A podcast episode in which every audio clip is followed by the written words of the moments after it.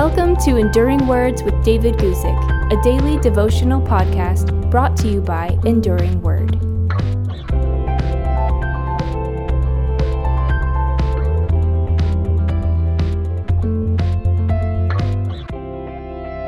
Today, I want to speak to you about the great teaching ministry of Jesus Christ. I want to read to you the introductory verses to the great Sermon on the Mount that Jesus gave. The Sermon on the Mount is recorded for us in Matthew chapters 5, 6, and 7. And in the first two verses of Matthew chapter 5, this is what we read. And seeing the multitudes, he went up on a mountain, and when he was seated, his disciples came to him. Then he opened his mouth and taught them, saying, Now, previously, Matthew mentioned that great multitudes followed him, coming from many different regions. In response to this, Jesus went up on a mountain. Now, it's wrong to think that Jesus went up on a mountain to remove himself from the multitudes. By the end of the Sermon on the Mount, people in general heard his message and they were amazed. Luke says that this same basic material was, on a different occasion, spoken to a crowd of his disciples and a great multitude of people from all Judea and Jerusalem and from the seacoast of Tyre and Sidon who came to hear him and be healed of their diseases. That's in Luke chapter 6, verse 17. Yet in the beginning of the teaching, Luke writes, Then he lifted up his eyes toward his disciples and said, That's in Luke chapter 6, verse 20. You see, the sense of this is much the same as in Matthew that this sermon was spoken to the disciples of Jesus, but disciples in a broad sense of those who had followed him and heard him. You see, it wasn't in the narrow sense of only the 12. Therefore, Jesus spoke on a mountain, not a cave, not a secret place. This was a message directed towards disciples in a broad sense, and for everyone who would hear. Jesus didn't have two sets of doctrine, one for the many and another for the few. His highest teaching was to be heard by anyone who would listen.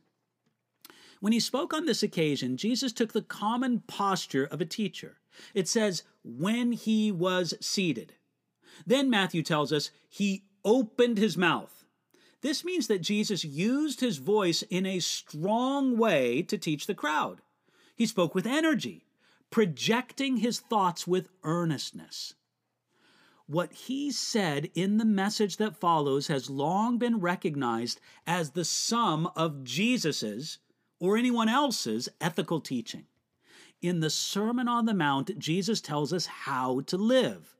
It's been said that if you took all the good advice for how to live ever uttered by every philosopher, or psychiatrist or counselor, if you took out all of the foolishness and boiled it down to the real essentials, you would be left with a poor imitation of this great message by Jesus Christ.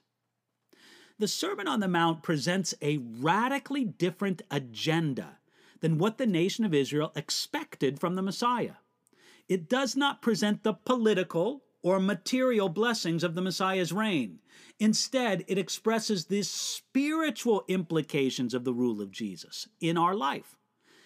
This great message tells us how we will live when Jesus is our master. It's important to understand that the Sermon on the Mount does not deal with salvation as such, but it lays out for the disciple and for the potential disciple how regarding Jesus as king translates into ethics and daily living. It even might be that the Sermon on the Mount was Jesus' standard sermon, and that its themes were the core of his itinerant message.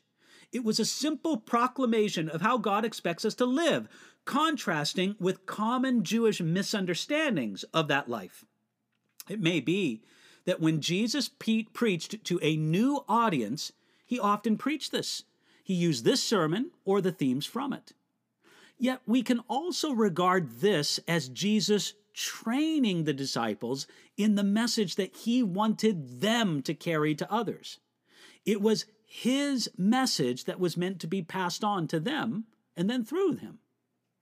William Barclay says something interesting about the verb translated taught here. He says that it is in the imperfect tense, and therefore it describes repeated and habitual action.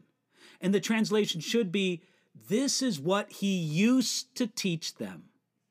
Now, friends, it's time for us to stand as students, to let Jesus sit as our teacher before us, and to allow him to teach us what we need to learn. Jesus wants to open his mouth and speak with authority to us if we will only listen to him. Will you receive what Jesus has to tell you today?